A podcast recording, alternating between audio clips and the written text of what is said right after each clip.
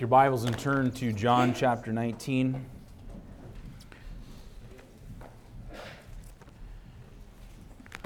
John chapter 19. And I want to direct your attention to verse 31. John chapter 19.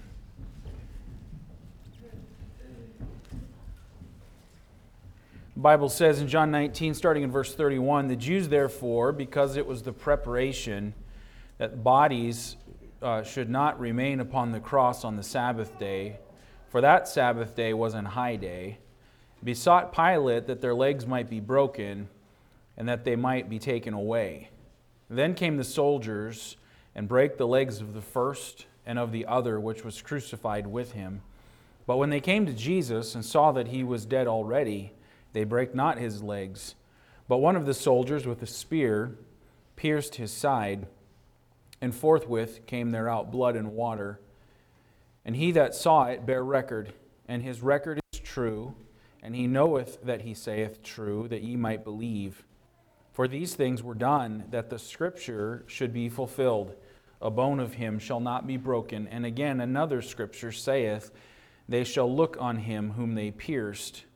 And after this, Joseph, Joseph of Arimathea, being a disciple of Jesus, but secretly for fear of the Jews, besought Pilate that he might take away the body of Jesus. And Pilate gave him leave.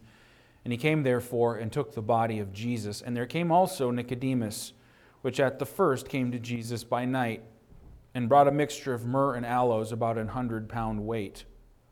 Then took they the body of Jesus and wound it in linen clothes with the spices as the manner of the Jews is to bury.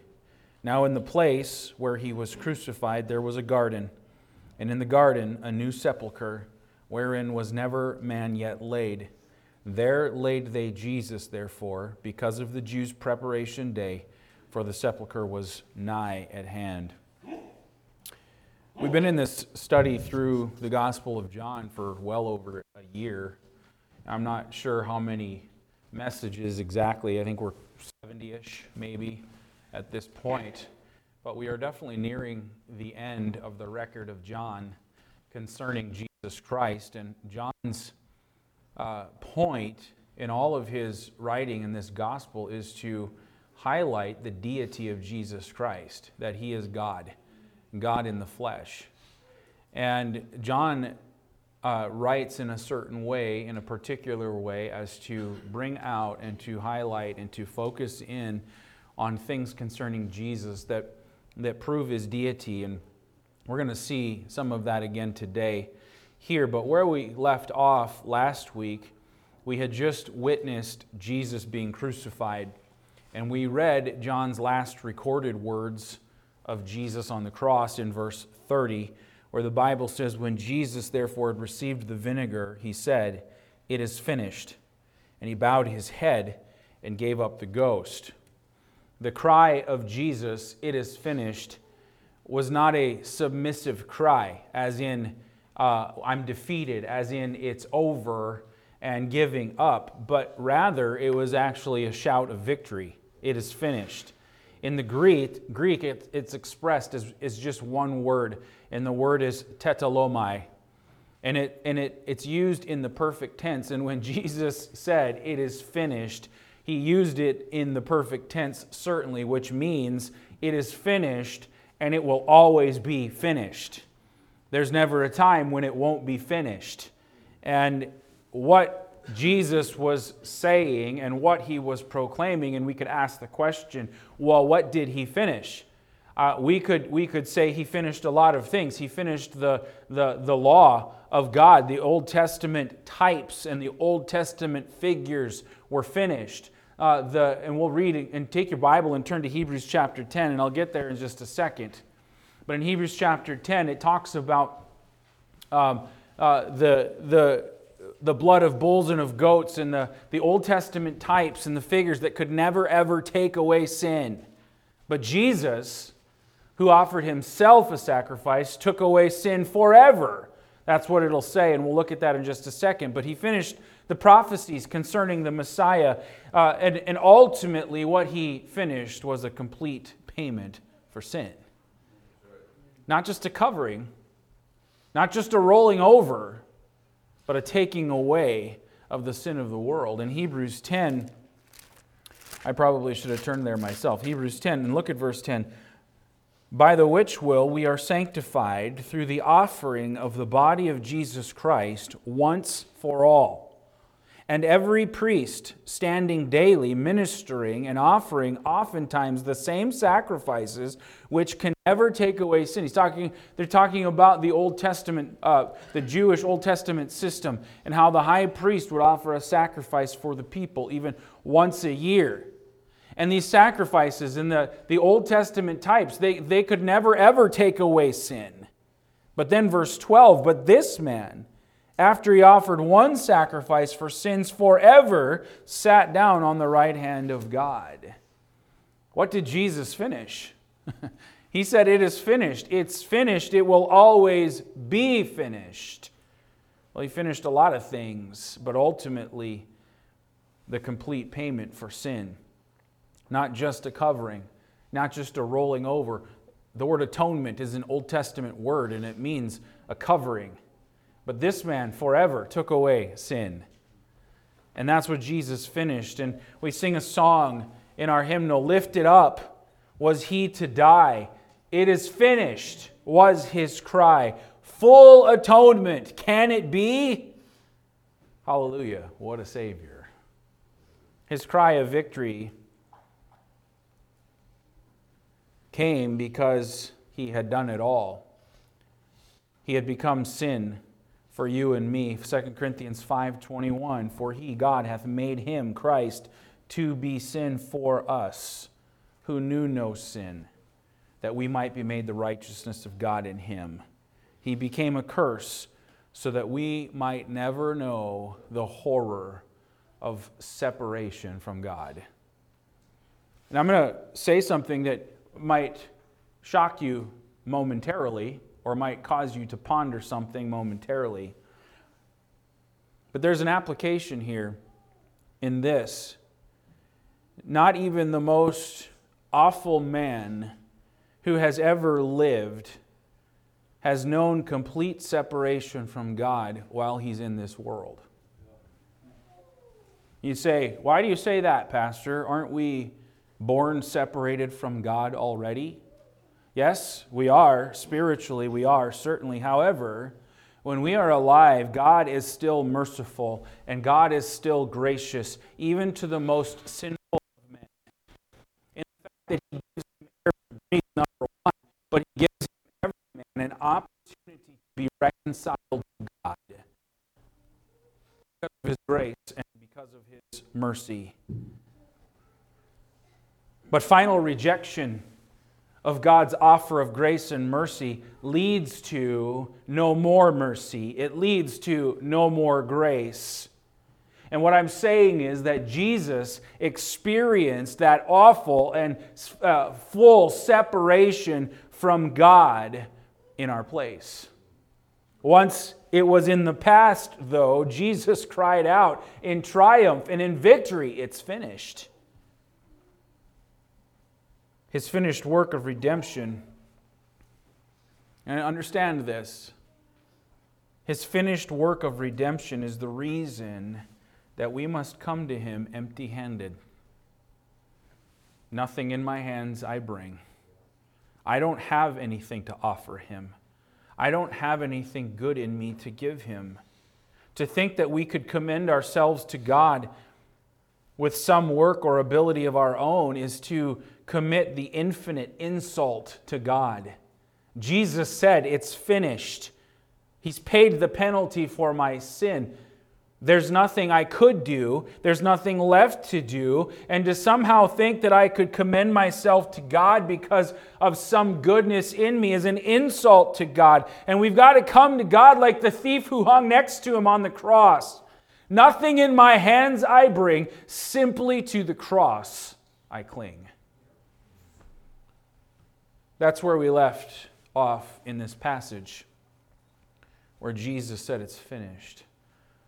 The payment for our sin has been made, and the Bible says he bowed his head and gave up the ghost.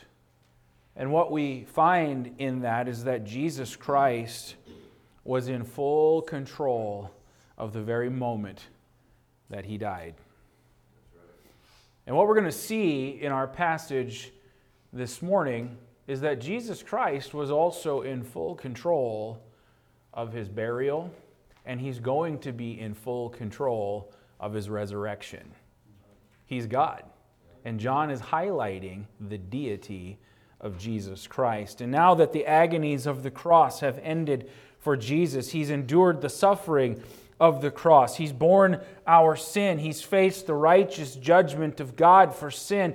After declaring the work of redemption finished, Jesus laid down his life willingly, giving up the ghost, and he breathed his last breath. And just as he was in control of his death, we're going to find that he was in control of his burial and he's in control of his resurrection. Jesus is the death conqueror. Amen. And so these verses that we read this morning reveal the events surrounding the removal of Jesus from the cross.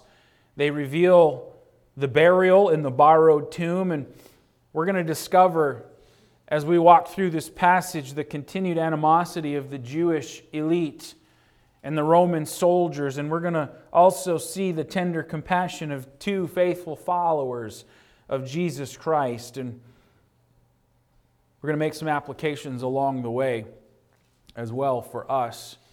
But this passage deals with the finality of Jesus' death and his commitment to fulfilling the will of God in the plan of redemption for mankind.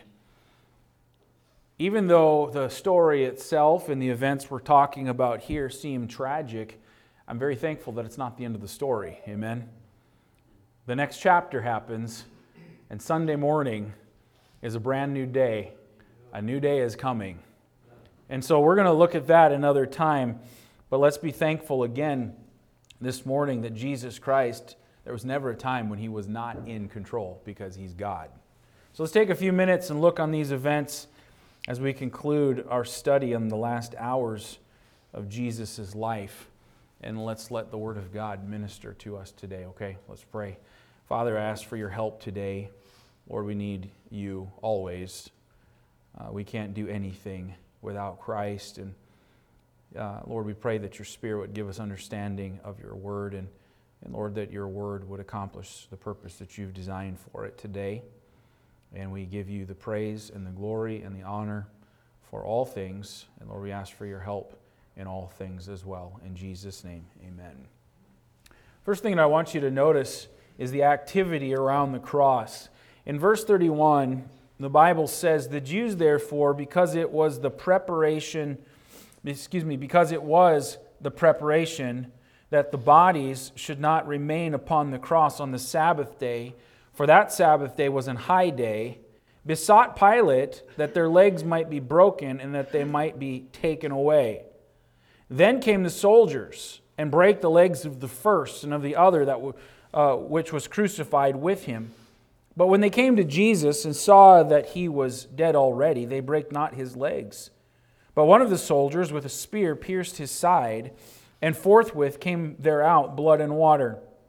And he that saw it, that's John, bare record, and his record is true.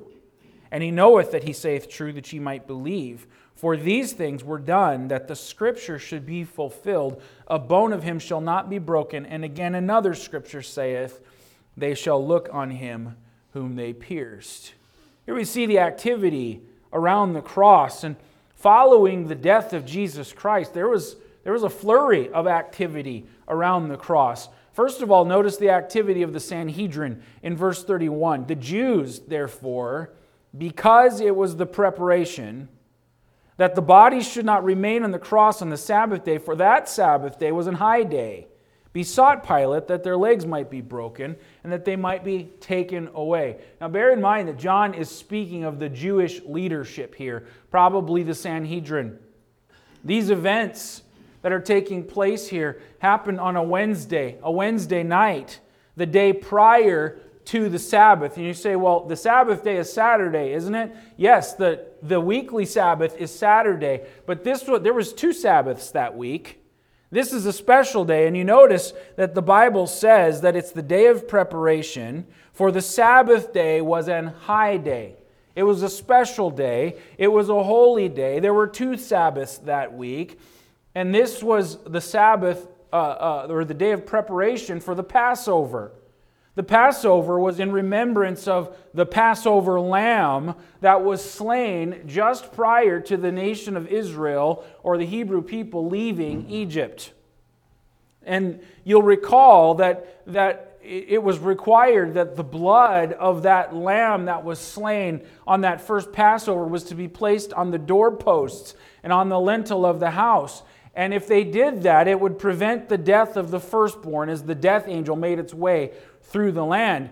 This was celebrated every year by the nation of Israel. This was a day of celebration, a day of rejoicing for the Jews. It was the day of preparation for the Passover. And these are, these are the events that happened on a Wednesday. It was a special day. But, but the point that I want to make here to you is this there's some irony here. Because the Jews are so particular and the Jews are so uh, careful to say that the bodies of crucified ones couldn't hang on a tree, that it's the day of preparation and it can't be on the Passover. We've got to follow the law of God. That's what they're talking about. And the irony here is that the promised Messiah, the Lamb of God, who was offering himself as the sacrificial lamb, who would fully and finally pay for the sin of man, the majority of the Jews rejected him and they viewed him as an impostor. They viewed him as a blasphemer. And the reality was they, that he was a threat to their power. That's why they didn't like him.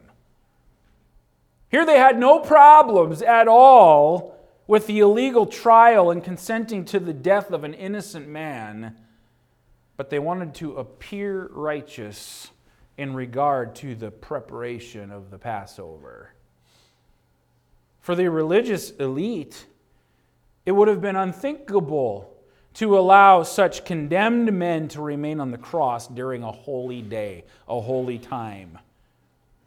Of course, that was in relation to Old Testament law. Deuteronomy 21 23 says, His body shall not remain all night upon the tree, but thou shalt in any wise bury him that day. For he that is hanged is accursed of God, that thy land be not defiled, which the Lord thy God giveth thee for an inheritance.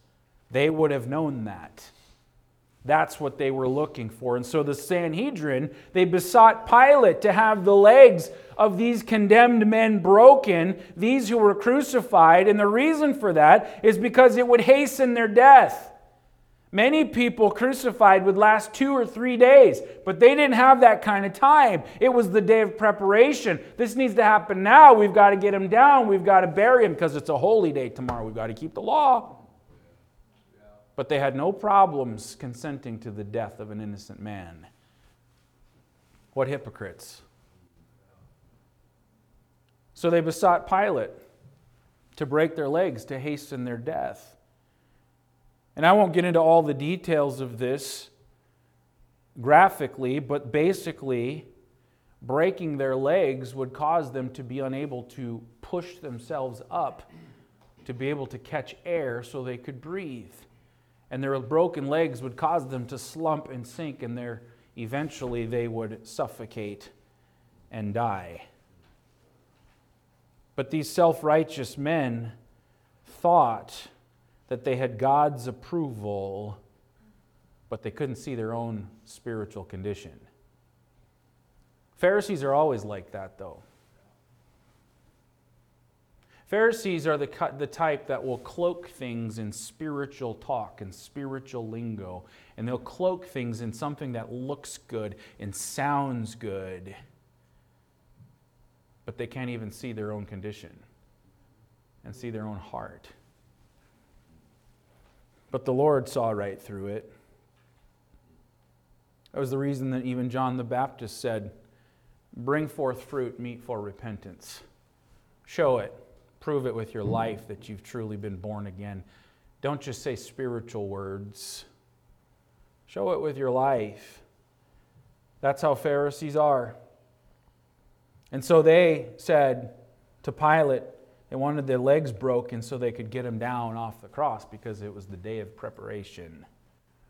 But then we see the activity of the soldiers in verse 32. Then came the soldiers and brake the legs of the first and of the other which were crucified with him. But when they came to Jesus and saw that he was dead already, they brake not his legs. But one of the soldiers with a spear pierced his side, and forthwith came there out blood and water. And so the Pharisees went to Pilate. They asked for this to happen, and true to his nature, desiring to please the Jews, Pilate consented to their demands and ordered the soldiers to break the legs of those that were crucified. That was typically done with a large mallet, and it would literally shatter their bones. The soldiers, the Bible says, broke the legs of the two men crucified with Jesus, but when they came to the Lord, they discovered that he was already dead and saw no need to break his legs. However, apparently, in an effort to ensure that Jesus was dead, a soldier pierced his side, and the Bible says there flowed out blood and water. Now, that statement, there flowed out blood and water, has created a lot of debate over the years. And many argue that the flow of blood and water pointed to a ruptured heart. And the idea is, as they say, Jesus died of a broken heart. That, that might be true. I'm not going to get into the scientific aspects of all of those things. For me, that kind of a debate is not really what's important. What's important is that he willingly laid down his life for the sin of humanity. He suffered in agony upon the cross, bearing the sin and the judgment of God. He wasn't murdered by the Romans in this sense that he had no power. He chose the moment of his death and was in complete control of that moment, fulfilling the will of God. And further proof of that is found in the next verses. Look at verse 35. And he that saw it bare record. This is John talking about himself. John was there watching this. And his record is true. And he knoweth that he saith true, that ye might believe. For these things were done that the scripture should be fulfilled. A bone of him shall not be broken. And again, another scripture saith that they shall look on him whom they pierced. Verse 36 tells us and again, we discover that the events of the crucifixion went entirely according to the plan of God. Verse 36 says, These things were done that the scripture should be fulfilled. A bone of him shall not be broken. Jesus had already died. And so there was no need to break his legs according to the soldiers. The soldiers didn't know this. But their restraint in breaking his legs was actually a fulfillment of Scripture. God was in complete control.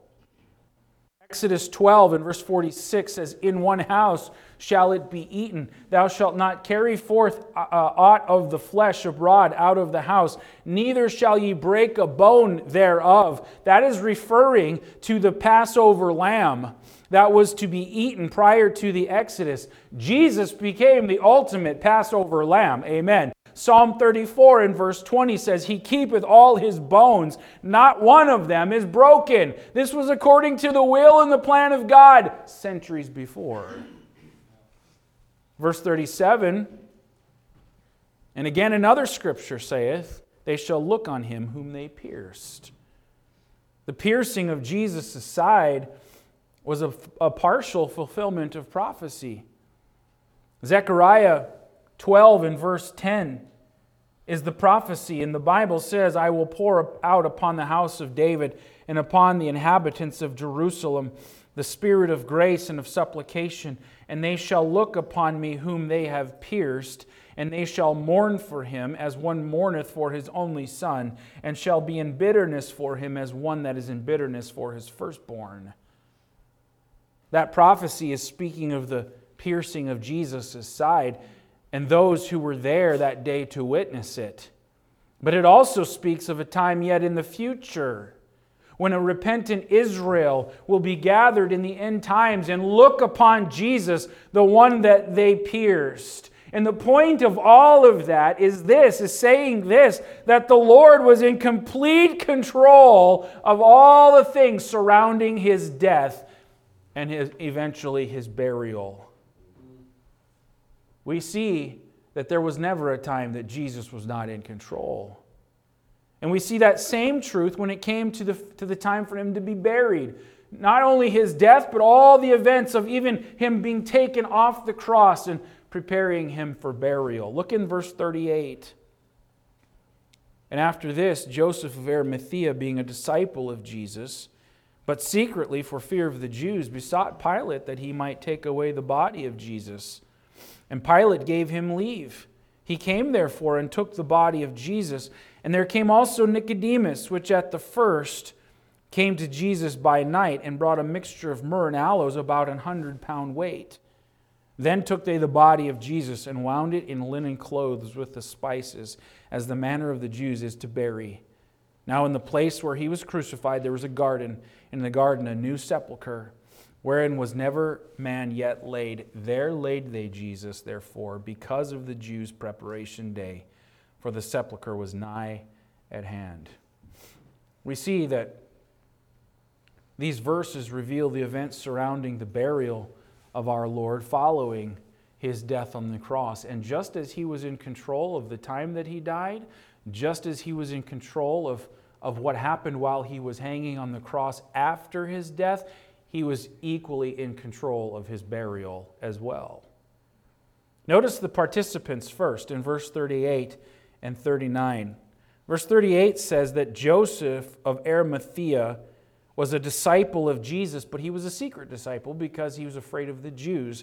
Verse 39 says that Nicodemus came also, the one who came to Jesus by night in John chapter 3.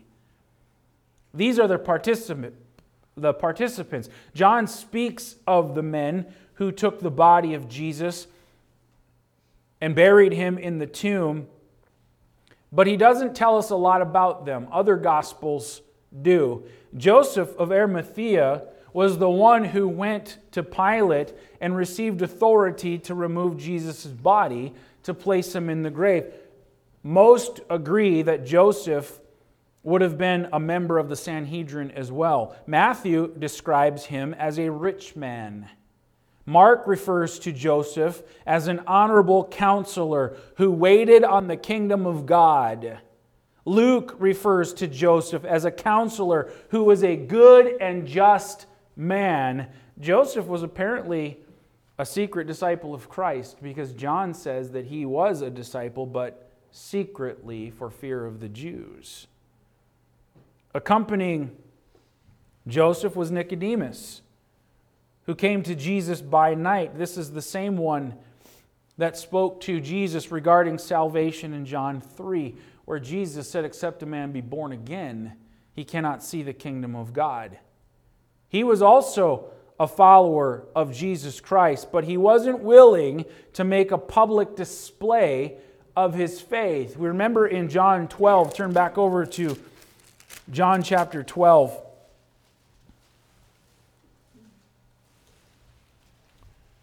In verse 42, John 12 42 says, Nevertheless, among the chief rulers also many believed on him but because of the Pharisees, they did not confess him, lest they should be put out of the synagogue, for they loved the praise of men more than the praise of God. It's quite possible that, at least at that time, Joseph, if he was part of the Sanhedrin, and certainly Nicodemus, who was a ruler in Israel, the Bible says, it's quite possible that they were lumped in into this category of those of the chief rulers who believed on him, but because of the fear of the Pharisees and being kicked out of the synagogue, they wouldn't confess him before men.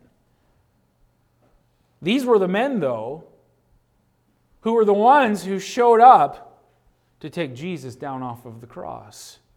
It wasn't the disciples of Christ. It wasn't the apostles. It wasn't the ones who walked with him for three and a half years. It wasn't the ones who, who committed themselves to him and said, We'll even die with you, Lord. It wasn't them. It was these two who initially, because of the fear of men, did not confess him. Some think that Nicodemus would have belonged to the Sanhedrin as well, since he's referred to as a ruler of the Jews. These men were both men of means and both men of influence, both men who had position in the eyes of others. But it's interesting to note this the cross made the difference in the lives of these men. Prior to the crucifixion and sacrifice of Christ, these men were not willing to publicly identify with him, but following his death, following his sacrifice, somehow, because of a work of God in their heart, their fear had been replaced with devotion and with commitment. But you know what? The same should be true of you and me. I believe it's impossible to experience the truth of the cross and have a life change and be still unwilling to identify with Jesus Christ in your life at some point. Galatians 6:14 Paul says, "But God forbid that I should glory save in the cross of our Lord Jesus Christ, by whom the world is crucified unto me, and I unto the world. A change of life because of a, a, a miracle of God transforming you also changes our outlook, changes our perspective, and changes our convictions, changes our boldness. We're not going to consider it today. But in chapter 20, when Sunday came and Jesus rose from the grave, there was Mary Magdalene who was the first at the sepulchre. She was committed and devoted to Jesus Christ because Jesus Christ had completely changed her life. She was there when he was crucified. She was the first one at the sepulchre because she loved the Lord. Why did she love him so much? Because of all that he did for her. The same ought to be true of you and me our commitment and our devotion to Christ, so often, friend, it's this. Our conviction and our commitment to Christ only goes so far as our convenience. What a shame. Notice the preparation, verse 39, the second part of verse 39. Nicodemus came, the Bible says, which at the first came to Jesus by night. And here's what he did he brought a mixture of myrrh and aloes, about an hundred pound weight. Then took they the body of Jesus and wound it in linen clothes with the spices, as the manner of the Jews is to bury. Now, again, remember, it's the day of preparation. There's not a lot of time left here because the new day starts at 6 p.m. and they're running out of time and so they need to hurry to get the body of Jesus prepared and put in the tomb. And so they couldn't do a full job that they wanted to do. They couldn't do the full process, but they wanted to make sure that they did what they could. And the Bible tells us that Nicodemus met Joseph and, and he brought spices weighing about a hundred pounds. And it was customary for the Jews to do this. But it was also something that reveals to us the devotion that he even had himself to Christ. It would have been very costly for Nicodemus to do this. The Bible says they wrapped Jesus' body in linen cloth and they applied the spices to anoint his body. It was similar to that which would be done for royalty. Now, let me make this application, and I don't want to appear to over spiritualize Scripture or anything like that, but there's certainly a lesson here to be learned for us.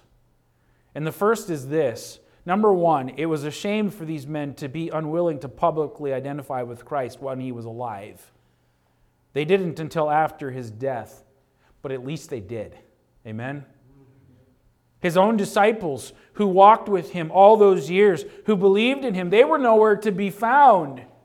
And the point is this the point in the application is this as, as believers in Christ, we need to be willing to embrace the cross, embrace the gospel of Jesus Christ, regardless of what the world thinks. What is it that causes people to, to not give the gospel or be a witness for Jesus Christ? So many times it's what other people will think. That is the reason.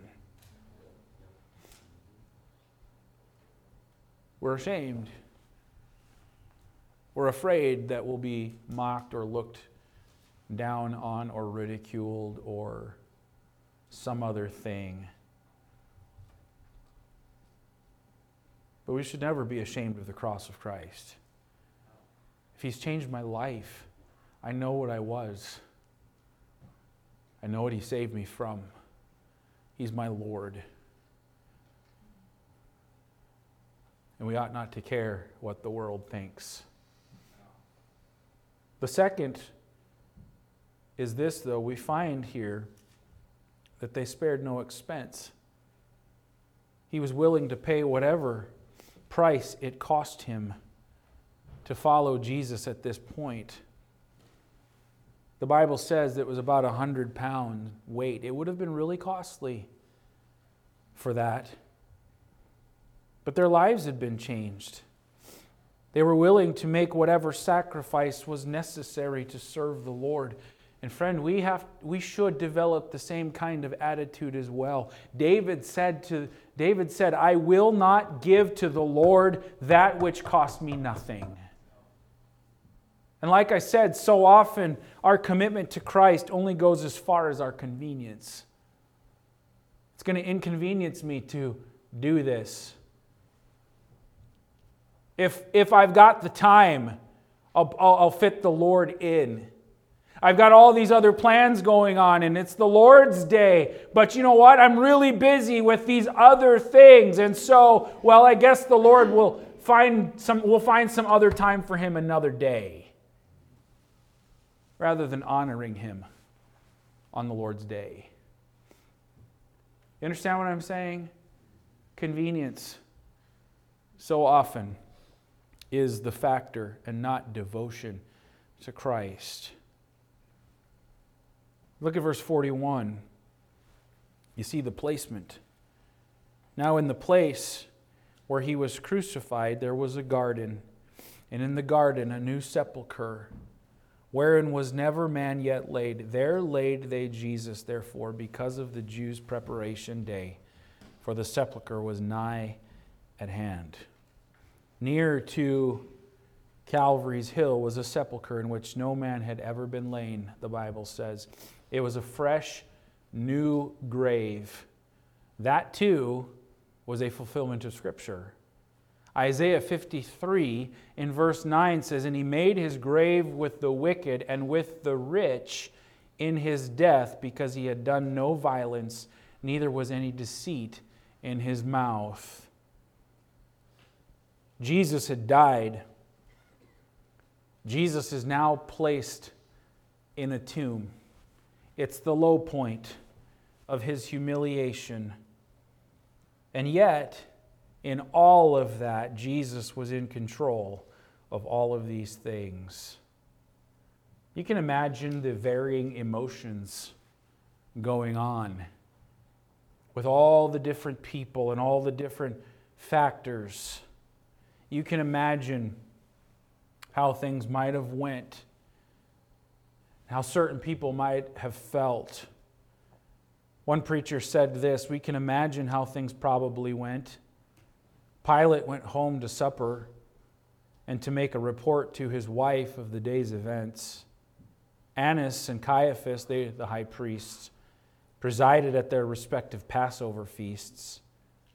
Peter probably wept alone. The body of Judas, the one who hanged himself, lay forgotten. John sought to comfort his new mother.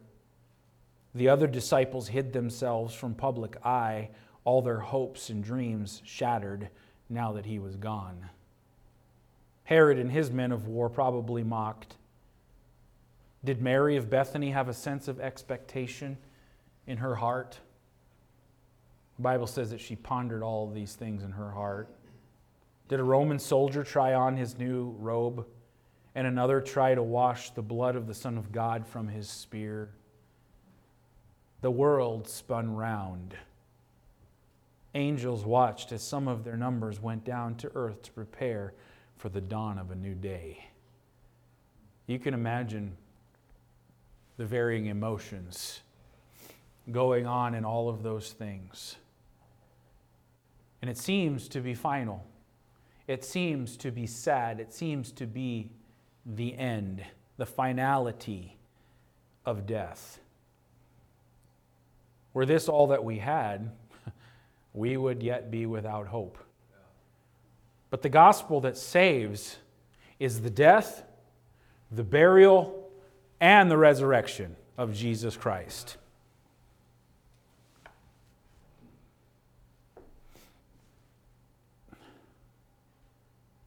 I've really been challenged myself.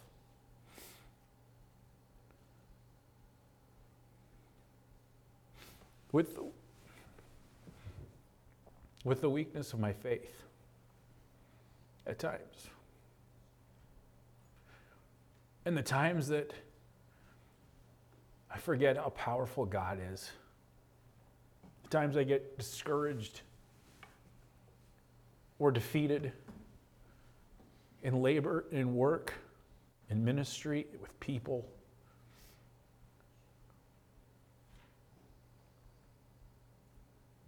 And even like John the Baptist this morning in Sunday school, the issue was discouragement for him, but the solution was to remember again the power of Christ, the power of God. Jesus said, Go back and tell John that the blind see and, and, and the, the lame are healed. Go back and tell him of the power of God and remember what the Lord has done. That's the thing that is the solution to my problem sometimes. To get back to the basics of who the Lord is. And I've been challenged with the weakness of my faith sometimes and forgetting the power of God. That Jesus Christ was in full control of every aspect from the moment he hung on the cross to the moment he died to the things that happened to his body after he was dead. He was still in control. To the tomb that he was laid in, to the very moment. And as we study out the final hours of Jesus' life on this earth, we have to be reminded again praise God for his power and that this isn't the end of the story. We'll consider this next time, but look at John 20 and verse 1. The first day of the week cometh Mary Magdalene early, when it was yet dark, unto the sepulchre and seeth the stone taken away from the sepulchre. Mary was the first to discover Jesus was no longer in the grave, that he rose triumphant in resurrection life, defeating sin, defeating death, defeating hell, doing exactly what he said he would do. Later that morning, he would appear to Mary in the garden, alive as well. He appeared to those who walked on the road to Emmaus uh, revealing truth to them, breaking bread with them. That evening, he would appear to his disciples behind closed doors. Eight days later, he would reappear to them, revealing himself to Thomas, who was doubting. Sometime later, he showed himself to Peter by the seashore. The Bible says in 1 Corinthians chapter 15 that he was seen of above 500 people at once alive. After that, he was seen of James and of the apostles, and Paul said he was seen of me also. The record proves that the grave wasn't the end. Jesus was seen by all of these following his glorious resurrection. Look in Acts chapter 1. He ascended back to his Father, where he's seated at the right hand, but he promised that he would return. The death and the burial was not the end. It wasn't final. In Acts 9 or 1 in verse 9, the Bible says, and when he had spoken these things while they beheld, he was taken up, and a cloud received him out of their sight.